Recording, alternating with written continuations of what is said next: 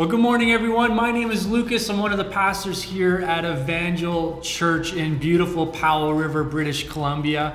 And for those of you that are uh, maybe new with us, welcome. We're so glad that you're hanging out with us this morning. And if you are not from Powell River, uh, you should really, when all of this is done and everything is lifted, you should consider coming and hanging out with us because, oh, what a beautiful place. Beautiful place to camp and hike. And if you love the outdoors, come join us sometime. It's just, you won't regret it. But if you're a part of our church family and you're joining us, we do have a small announcement to make. We are looking at doing a soft launch, a relaunch in the summertime. It's going to be limited capacity, uh, limited services, but we are going to do a few throughout the summer. But in order to do that, you may have already seen we released uh, a bit of a statement earlier this week.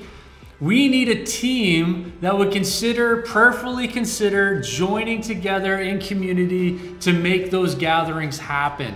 And so, if you're still humming and hawing, let me just encourage you. We would love to have you a part of that team.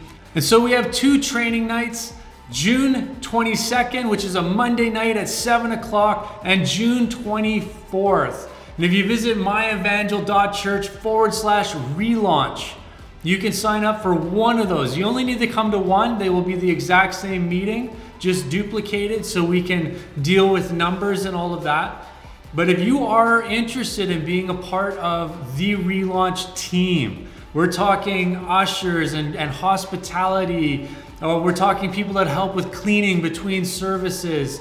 Uh, all the pieces that we need in order to do this safely and wisely, uh, would you consider being a part of it? So you visit myevangel.church forward slash relaunch, and we are looking so forward to seeing you guys in person again. Well, today we are jumping back into our series. We took a bit of a moment away from it last week, but we are in a series called Hebrews The Supremacy and the Sufficiency of Jesus. And if you have your Bibles, why don't you turn with me now right to Hebrews chapter 6. We're jumping into Hebrews chapter 6 and if you've never been there before, man, is it a it's a difficult kind of moment. Um, I don't know about you, but I'm a little bit tired about controversy. Uh, it feels it feels like we live in a world of controversy and tension, and unfortunately, today is not going to be any different. We're going to be reading a bit of a hard moment. Uh, what has been maybe even a controversial moment in Scripture, and so I hope that you can kind of just make this moment count for your life. And I hope that we're, we're hoping to bring hope through this. And uh, you'll get what I'm getting at in, in, in just a second as we read and dive into our text today. So if you do have your Bibles, let's let's just take a thoughtful journey through some of the hard sayings that the writer of Hebrews writes to his audience. So Hebrews chapter 6, and we're going to start verses 1 to 8. So let me know. Give me a thumbs up uh, if you if you're there. If you got that in front of you as far as your Bible, just give me a like, and we will jump in. Verse six. Therefore, let us leave the elementary doctrine of Christ and go on to maturity, not laying again a foundation of repentance from dead works and of faith toward God, and of instruction about washings the laying on of hands, the resurrection of the dead, and eternal judgment. And this we will do if God permits. Remember um, Hebrews 5:12. The writer points out that the audience is still drinking uh, milk and not eating solid food. He kind of uses an analogy to kind of politely tell his audience that they are still babies. Um, it's a really polite way of saying they're babies. And then now he goes on here to say that you can't just lay the foundations of faith over and over again. At some point, you need to make the decision to mature in Jesus, to move on from the foundations, not leaving them behind, but building upon them, maturing into the next level of your faith journey. And if you remember Pastor Marcus uh, a few weeks ago, he, he kind of spoke to this. When it comes to faith and, and so many things in life, if you're not progressing, you're regressing. If you're not progressing, you're regressing. And, and he spoke of the gym, and I can totally kind of echo those sentiments. When, when you stop working out, um, you don't just stay. If you, if you take six weeks away, like we did in the last little bit, you don't just stay where you were. You don't just get back to the gym and, and just pick up where you left off. No, if you're not progressing, you're regressing. And so by the time you get back, you have to start back here again and work your way to where you were and then beyond. The same is true of faith.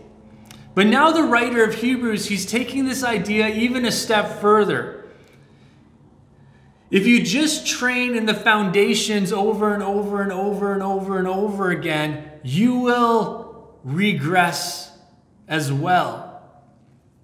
And I'm going to make that connection for you in a moment as we kind of delve into this. But if, if you're not careful, you can very well allow your heart to become hard over time. Let, let me, let me put it this way your body is an amazing thing. God created this body, this, this flesh and blood uh, in such an amazing way. And it's amazing at adapting and optimizing. So, to kind of use that analogy and continue that analogy of working out, when you work out in a particular way, you can get amazing results.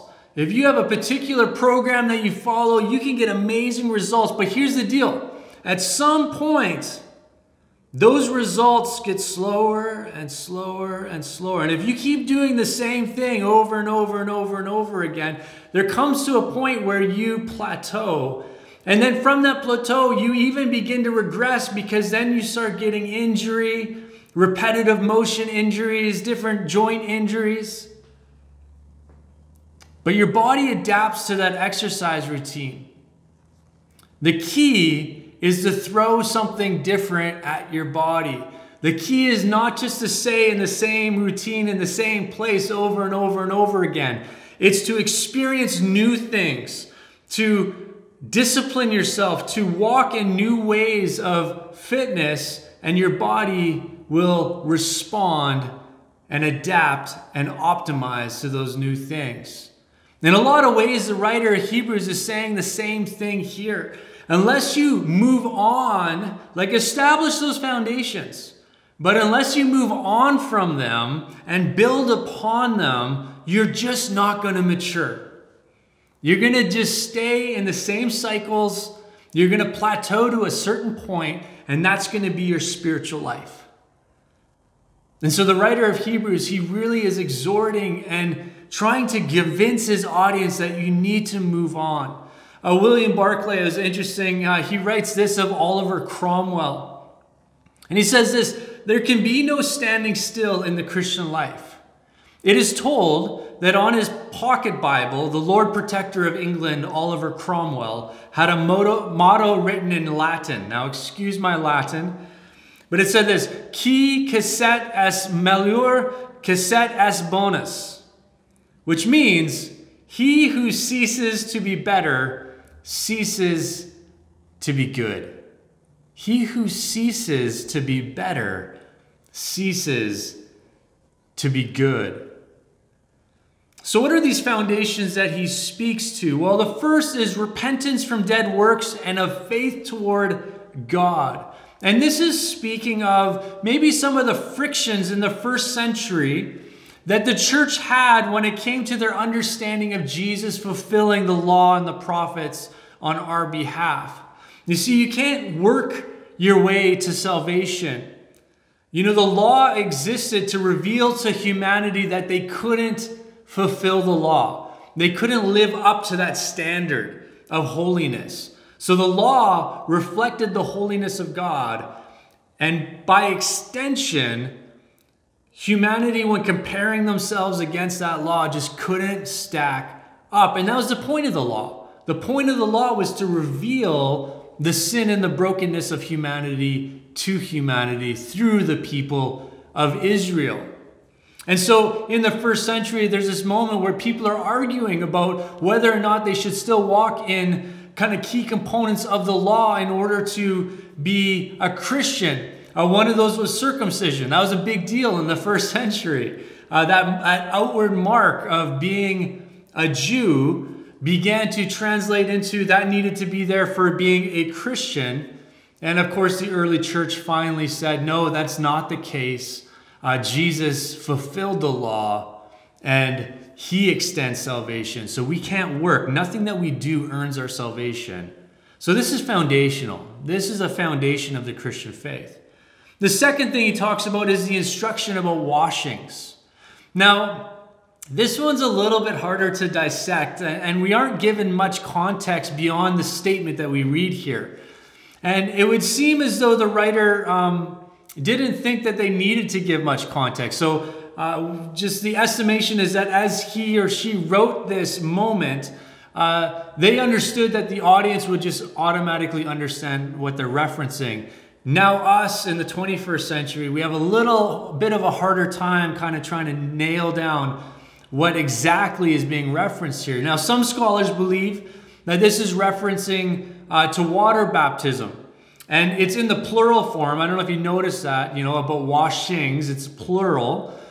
Um, and, and because it's referring to the baptism of repentance that John the Baptist brought, and then the baptism that Jesus uh, brought. And so, two different baptisms. And so, basically, the foundational teaching here is you no longer need that that baptism of repentance was a one-time kind of seasonal deal that was a moment when god was preparing the way for jesus life and ministry on earth baptism of repentance now that has been replaced by a baptism in water in the name of the father and the son and the holy spirit as an outward sign a public and outward sign that you are now inwardly a believer in jesus and have given your life to them so that is kind of best case scenario as far as us kind of digging in and going, okay, what exactly is the writer talking about there?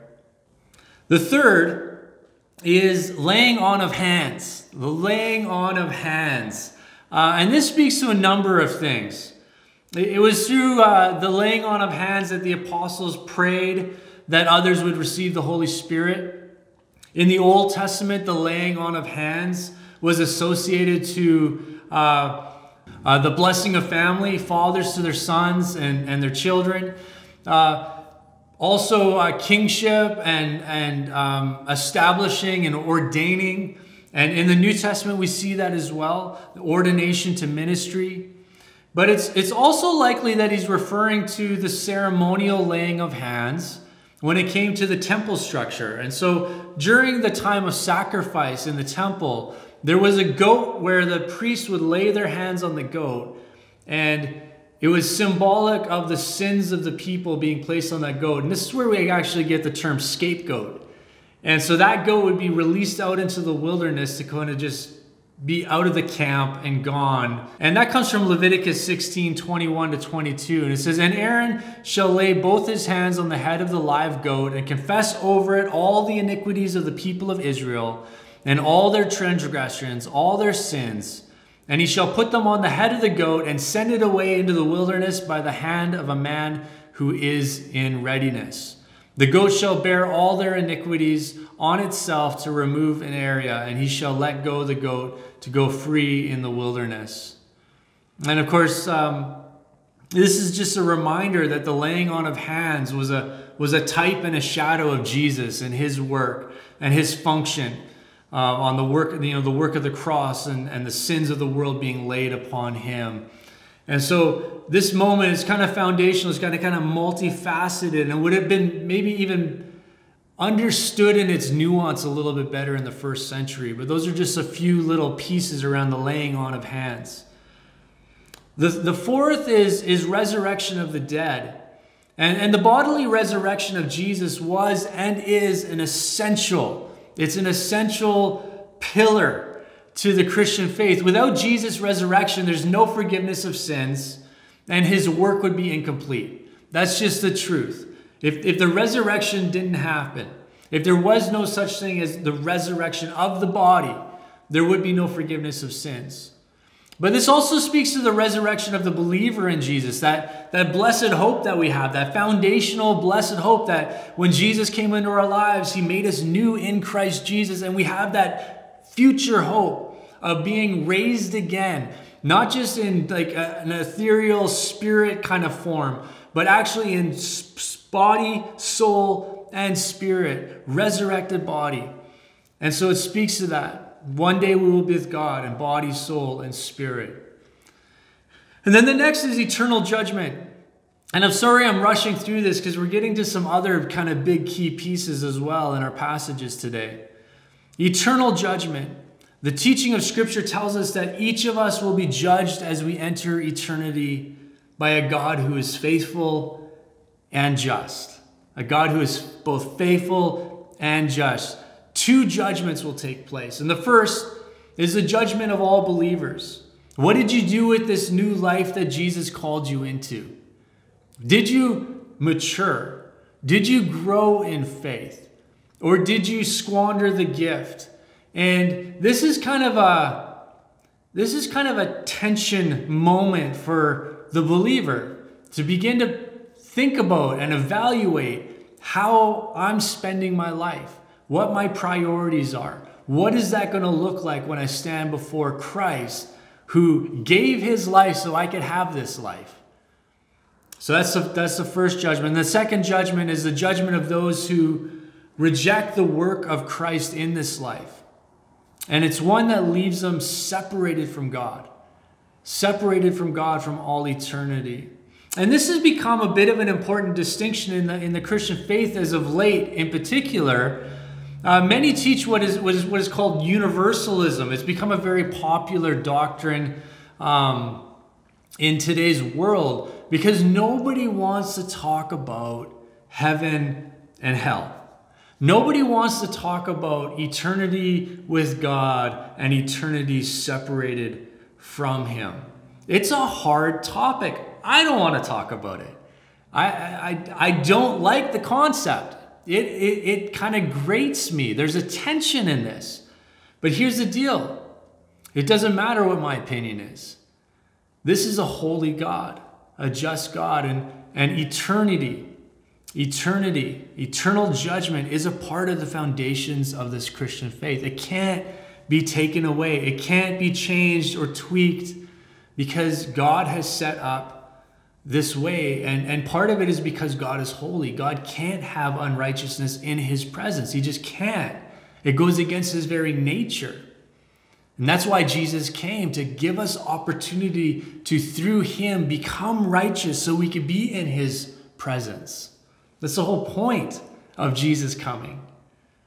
And so we can't shy away from this idea and this foundation of eternal judgment.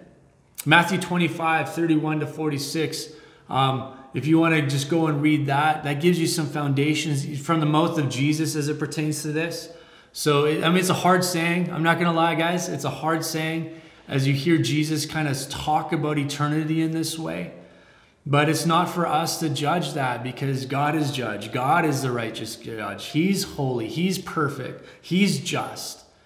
And so, eternal judgment, it's a part of our foundation. Has to be part of our foundation. Now, notice the switch, or, or what seems to be a bit of an abrupt switch now into verse 4. Uh, we, we can't allow ourselves um, to, to just make a switch. Like, it, it's so easy to read this and almost read Kate, and we get to this point, and now he's like onto a new thought, a separate thing, a separate thought. And that's not the case these two things and what's been before. The idea of them not maturing and still being on milk and should be eating solid food that analogy that that kind of analogy and metaphor that he's kind of built up to this moment talking about the foundations. And now he's going to switch and talk about the consequences. Those who should know the foundations of faith and not be relearning them over and over again so we can't allow ourselves to make a switch here. The context is those who are still drinking milk and should be on solid food. Those who should know the foundations of faith and not be relearning them over and over again. So now the writer writes this. It's one of the hardest sayings in the New Testament. He writes this in verse 4 For it is impossible in the case of those who have once been enlightened, who have tasted the heavenly gift and have shared in the Holy Spirit, and have tasted the goodness of the Word of God and the powers of the age to come, and then have fallen away, to restore them again to repentance since they are crucified once again the Son of God to their own harm and holding him up to contempt. For land that has drunk the, the, the, rain that often falls on it and produces a crop useful to those whose sake it is cultivated receives a blessing from God. But if it bears thorns and thistles, it is worthless and near to being cursed, and its end is to be burned. Now, if that doesn't create some tension in you, then you need to check your pulse because you got some health issues. Um, that's a hard saying. That is a very hard saying. And the writer is bringing this hard saying, and, and it's meant to create attention. It's meant to get our attention. If, if you don't progress in your faith, you have the potential to regress to a place where your heart becomes hard towards the things of God. If you're not progressing, you're regressing. And the author's making this point over and over and over again through his letter to the Hebrews. He's saying this over and over, and he's getting our attention with this moment. It's culminating to this moment. If you're not progressing, you're regressing. If you just stay at the foundations of faith, and not moving on into deeper things, into greater, not just knowledge, but knowing God and knowing the Son and knowing the Spirit and growing in your understanding of the Word of God, there's potential to regress to a place where you ultimately reject Jesus in this life. Now, this is where we get into the, the controversy that I had mentioned a little bit. There, there's a number of ways that this passage has been interpreted. And, and, and as I was writing this sermon, I really wanted to kind of dig into this in a more meaningful way, in a more thoughtful um, way. It, it would have required so much time, though, because I would have had to have delved into some complexities, some serious complexities, and those complexities would have led to other complexities. Because the questions answered here be, open up a whole nother set of questions over here. And so if you are interested in maybe talking a little bit more or hearing a little bit more about uh, concepts like once saved, always saved, uh, can you lose your salvation, uh, kind of those kind of questions, let us know in the comments if that, that would interest you. Um, that would be a whole different video. And so we're actually thinking that maybe we'll do a panel, uh, us as a pastoral staff, and kind of delve into that a little bit. So let us know. Let us know if that interests you. But for now, here's the deal. Here's the big takeaway for us today. This passage of scripture should cause tension in your life. Now, now keep in mind the context. The context is an audience that has not matured beyond the basics of the Christian faith. That's the context. And now the author says this. So, in other words, whatever way you come at this verse, whether it's Calvinist or Arminianist or somewhere centrist in between, you can all agree, all sides can agree that this moment is a warning. This moment is a warning, something to be heeded and thoughtfully considered. Are you progressing in your faith journey? Now, now keep in mind that this warning is coming from a place of love, okay? And, and you need to hear the tone of this warning. So often when we hear warnings or we hear uh, judgmental language or we hear language of consequences, uh, we kind of put it through a filter, right?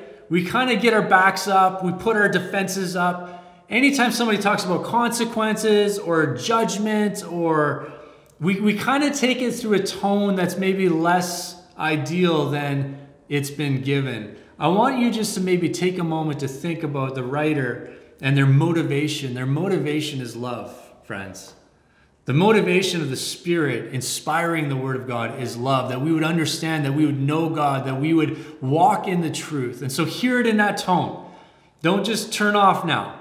Hear it in that tone a tone of love, a tone of someone that wants to see believers maturing and not regressing to a place where they potentially walk away from this faith they've had in Jesus Christ. Um, the Shanghai Tower, I was doing a little research on foundations and towers because I thought it would fit. And I was looking into the Shanghai Tower, and I'll put a picture up here. But much of the work, you know, it's a well engineered superstructure. Um, but here's, here's a picture, I'll just put it right here a picture of the foundation. This is the foundation. Now, what's interesting about the, uh, the, the tower itself, so before lifting a single steel beam, Engineers drove 980 foundation piles into the ground as deep as 282 feet. Now, the reason they did that is they weren't on strong bedrock here. Uh, they were on something that was very clay heavy soil. And so it's 282 feet down, 980 foundation piles. And then they poured, get this, 2.15 million cubic feet of reinforced concrete to create a 20 foot thick foundation mat. Now, I want you to just think about this for a moment. What if the engineers and the developers decided, you know what, that's pretty good?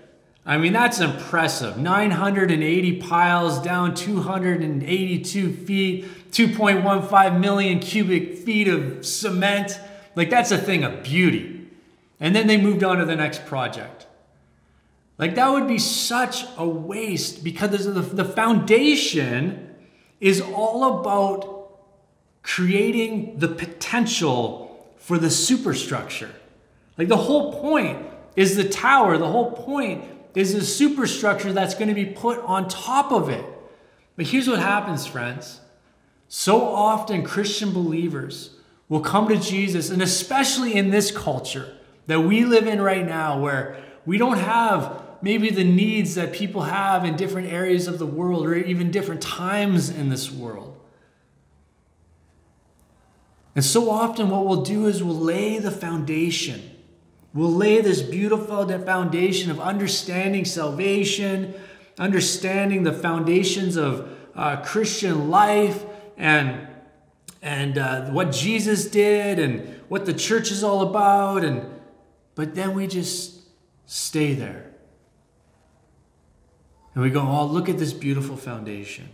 And then we just get caught up with living our own lives. And here's the deal, friends. The potential of that foundation is put there so God can build his kingdom upon your life and upon my life. That's the point. And here's what happens if we just leave it to the foundation, over time, we can become broken and cynical and jaded when it comes to the things of faith and the things of living for Christ. We can become quickly bitter and hard hearted, shaking our fists at the heavens because we stalled out at the foundations and we haven't allowed the Spirit of truth, the Spirit of God, to build His kingdom upon the foundation He's laid in our lives. And the writer of Hebrews is like, guys, don't let that happen. If you're not progressing, you're regressing. If you just laid a foundation, you leave the potential, you leave the things of the kingdom out of your lives, and the potential is you become hard hearted and jaded and cynical. And in that moment, you can walk away from faith entirely. But there's hope, guys. There's hope. There's always hope. This isn't a passage that's meant to get you down. It's not meant to, to bring you to an immovable moment in your journey. It's meant to spur you into something new. And, and the writer of Hebrews goes on in verse 9 and says, Though we speak in this way, yet in your case, beloved, we feel sure of better things, things that belong to salvation. For God is not unjust so as to overlook your work and the love that you have shown for his name in serving the saints, as you still do. And we desire each one of you to show the same earnestness, to have the full assurance of hope until the end, so that you may not be sluggish, but imitators of those who through faith and patience inherit the promises. Just catch catch that for a moment. Catch that encouragement for a moment. There's always hope. Though we speak in this way, yet in your case, beloved, we feel sure of better things. Hey, friends, I feel sure of better things. In fact, this season and this moment that we find ourselves in, with all of the brokenness around us, with all of the anger and the angst and the pain and the this side and that side, and friends, if we will lean into Jesus and begin to build on the foundations that he has laid, those found those doctrinal foundations that are more than just knowledge. It is a knowing of our identity and who we are and what he's laid in our lives. And we begin to build from there. There's such hope for the church of Jesus Christ in this moment and in this time. But it's going to take faith. And as he said in verse uh, 12, it's going to take patience. Faith and patience. What an interesting combination. So, friends, I encourage you. Allow the Spirit of God to begin to build the structures of the kingdom upon the foundations that He's laid in your life and in the lives of your family. And let faith, that gift of faith, grow. And may patience be a part of your story as He builds what only He can build using your life to do it. So let's pray. Lord, we thank you for this opportunity to be together, even though it may be digitally. God, would you inspire us? Lord, not, not to be depressed about this. Um, for some of us, maybe this is a moment of just taking stock and, and thinking about some things in our lives and some priority pieces. But God, I pray that this tension moment in Hebrews, by your Spirit, would not lead us to despair, but rather it would lead us to hope. To, to, to the understanding, may we get a glimpse and a picture of the potential of the things that can be built on the foundations of faith that you've laid in each and every one of our lives. So, Lord, we pray that you would do what only you can do. That, Lord, you would give us faith to believe eyes to see, ears to hear what the Spirit is doing. And Lord, that you would give us patience. Because as he alludes in this passage, this is a journey of a lifetime. This is a journey of progressing day by day by day, sometimes in the routine and the normality. But Lord, may it build towards something. May our lives be a linear build towards that goal of the upper call of Christ Jesus. May we run our race in such a way that we build things of kingdom, partnered with you on the foundations you've laid in our lives. We pray these things in Jesus' name, and we thank you for them. Amen. Amen. Well, friends, thank you so much for joining us. Just a reminder if you are considering being part of our relaunch team, again, myevangel.church forward slash relaunch. We would love to have you part of the team. We're so excited about what's to come. If you are looking at the summer months, and just know we've already said it, but things are going to look different. So don't expect to come back to church and things will be the same. It's not. There's going to be a whole bunch of things kind of what would we call them? Almost like barriers to entry. It's going to be a little weird. It's going to be a little weird. So we just want to give you fair warning on that. But we believe in this season, even in the weird, even in the protocols, God can do some special stuff in His church and in His people so we can be empowered to be out there doing um, His kingdom work. Also, if this is adding value to your life, and if you are evangel like regular, um, or if you are online with us and this has added value to your journey of faith, would you consider uh, giving and supporting the work of this ministry? You can do that at myevangel.church forward slash give. If you need just someone to talk to or you need to walk, you know, some things out uh, this week, you're more than welcome to call us. Our number is going to be right here on the screen. Or if you have prayer requests, throw them in at myevangel.church forward slash prayer. Myevangel.church forward slash prayer. And those will go out to our pastoral staff and we will be praying for you. So, guys, thank you for joining us today. God bless you. Have a great week.